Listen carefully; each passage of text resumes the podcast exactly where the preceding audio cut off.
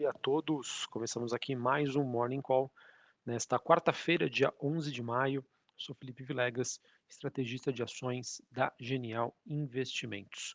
Bom, pessoal, nesta manhã a gente acaba tendo o um mercado, pelo menos até o momento, um pouco mais positivo, olhando para o desempenho das principais bolsas globais e também por conta é, dessa movimentação positiva é, para, para as commodities, ou seja, né, depois aí de dias em que o mercado conviveu com, é, com períodos bastante tensos é, e de forte queda e de volatilidade, pelo menos no, nesta quarta-feira, dia de inflação nos Estados Unidos aqui no Brasil, a gente acaba tendo momentaneamente um respiro. É, bom, pessoal, acho que o grande destaque dessa quarta-feira fica por conta da divulgação dos dados de inflação nos Estados Unidos, o CPI, esse número que será divulgado às nove e meia da manhã. Então, se você é trader, dólar, é, índice futuro, fique atento ao horário das 9h30. Acredito que a gente possa ter bastante volatilidade. E as, a expectativa, pessoal, dos analistas é que o pico de inflação americana poderia ter sido alcançado e que possa existir a possibilidade de que haja uma queda na variação acumulada nos últimos 12 meses. De acordo com o consenso da Bloomberg, uma expectativa de uma inflação de 0,2 né, mês contra mês, ou seja, abril contra março, e uma inflação acumulada de 8,1% comparando o mês de abril deste ano com o mês de abril do ano passado. Para o núcleo da, infla, da inflação, a expectativa de um aumento de 0,4 na comparação mês contra mês e uma comparação de e uma alta, perdão, de 6% na comparação ano contra ano. E para que essas expectativas sejam confirmadas, pessoal, vai precisar existir uma desaceleração da inflação dos alimentos em casa, uma deflação nas commodities, exceto a energia, carros usados e gasolina. Ou seja, muito mais do que o número em si, o mercado vai estar de olho na qualidade desse número, como que é, essa, essa inflação dos Estados Unidos ela vai se apresentar ao mercado nesta quarta-feira.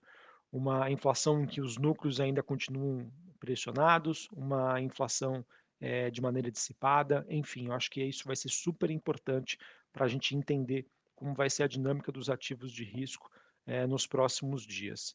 É, todos sabem né, que nós temos ah, como é, mandato aí do, do, do Banco Central norte-americano o controle da inflação e o pleno emprego, e por conta disso é super importante de nós entendermos né, como está a inflação nos Estados Unidos para, por consequência, entender qual vai ser os próximos passos do Fed. Tá?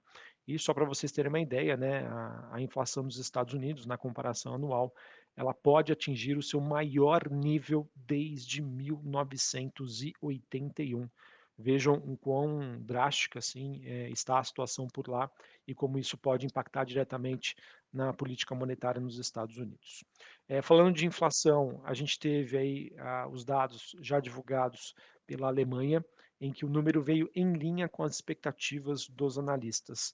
Foi uma alta aí de 0,8% é, o maior nível aí desde a década de 80. É, outra notícia, pessoal, que está repercutindo hoje e que acaba sendo é, a justificativa por uma alta das bolsas asiáticas e também por uma alta é, das commodities, é que o número de infecções por coronavírus na China teve uma queda e isso acabou sendo é, bastante positivo para o aumento dos preços das ações por lá e também das commodities.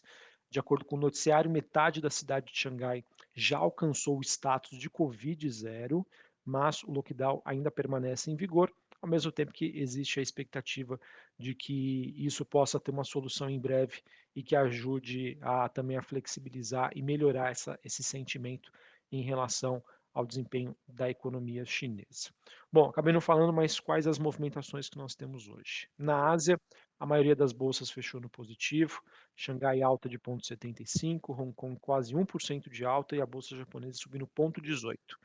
Na Europa, Londres subindo mais de 1%, Paris subindo quase 2% e a bolsa de Frankfurt na Alemanha alta de 1,25. Futuros norte-americanos, S&P subindo mais de 1, Dow Jones subindo 0,89 e a Nasdaq subindo 1,5%.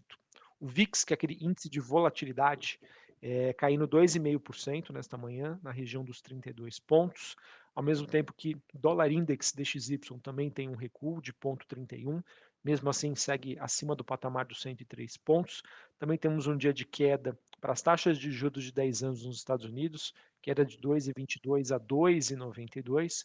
Recuperação para o Bitcoin, sobe 1,78 a 31, quase 32 mil dólares, e um dia ainda mais positivo e de recuperação para as commodities.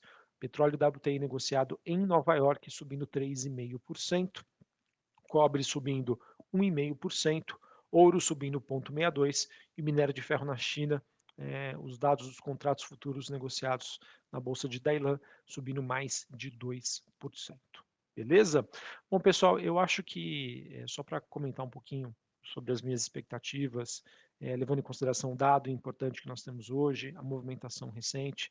Eu acredito que, é, dado que nós tivemos nos últimos pregões forte volatilidade, forte queda, eu vejo que o mercado ele se vem, vem se preparando para um dado de inflação muito ruim.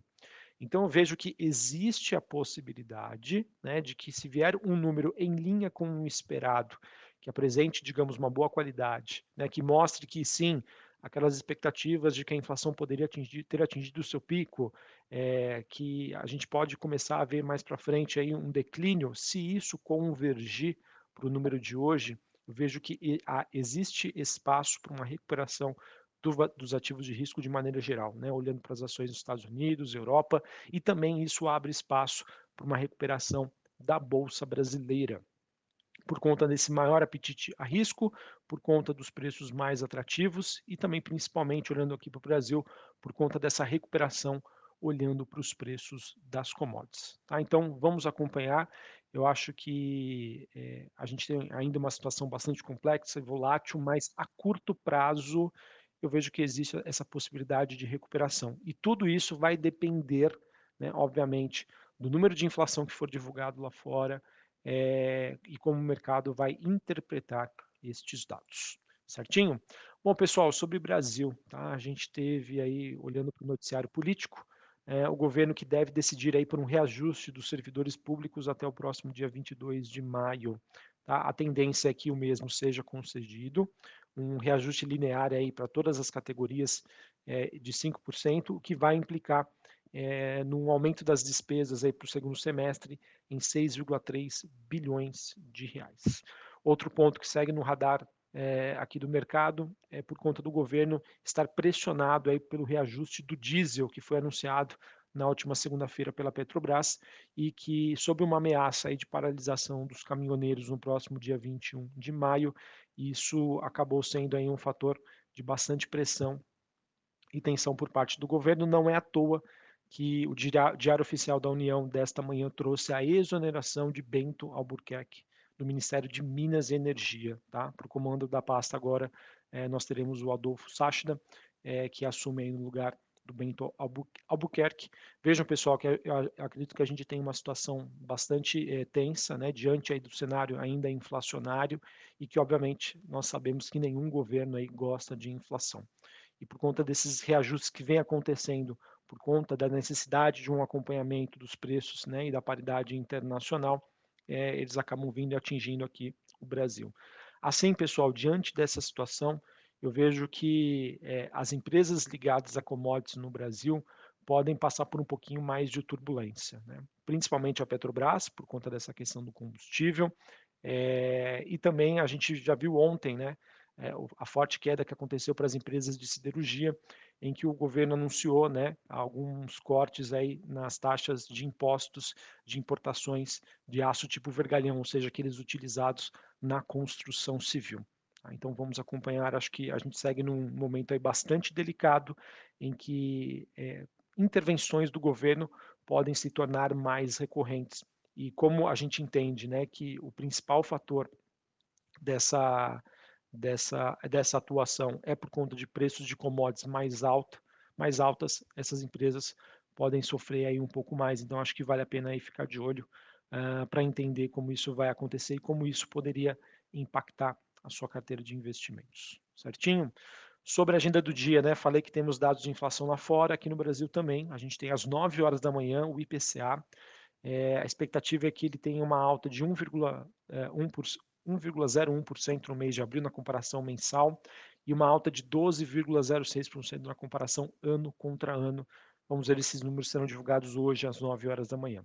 E após o fechamento do mercado, a gente tem Boa Vista, Braskem, Copel, Enjoei, Grupo Soma, JBS, Lavi, Light, Marisa, Metal Leve, Mater Dei, Minerva, Moura do B, Multilaser, Santos Brasil, SLC Agrícola, Sul América, Tenda e Ultrapar. Todas essas empresas divulgam eh, os seus números referentes ao resultado do primeiro trimestre de 2022, ou seja, né, temporada de balanços ganhando corpo, muita atração nesta semana, muitas empresas mesmo irão divulgar os seus resultados, então acho que isso também vai ser importante para o mercado entender os efeitos desse contexto macroeconômico e como isso está impactando as empresas aqui no Brasil. Belezinha, pessoal? Então é isso. Até o momento, um dia um pouco mais positivo, um dia de recuperação, mas tudo vai depender aí do número de inflação que vai ser divulgado hoje. Minha expectativa é que o mercado já se preparou para um dado muito negativo e que uma surpresa neutra ou positiva pode corroborar aí para essa recuperação a curto prazo, tá, pessoal? A tendência de médio e longo prazo ainda eu vejo como bastante desafiadora para os ativos de risco globais. Um abraço a todos, uma ótima quarta-feira para vocês até mais. Valeu!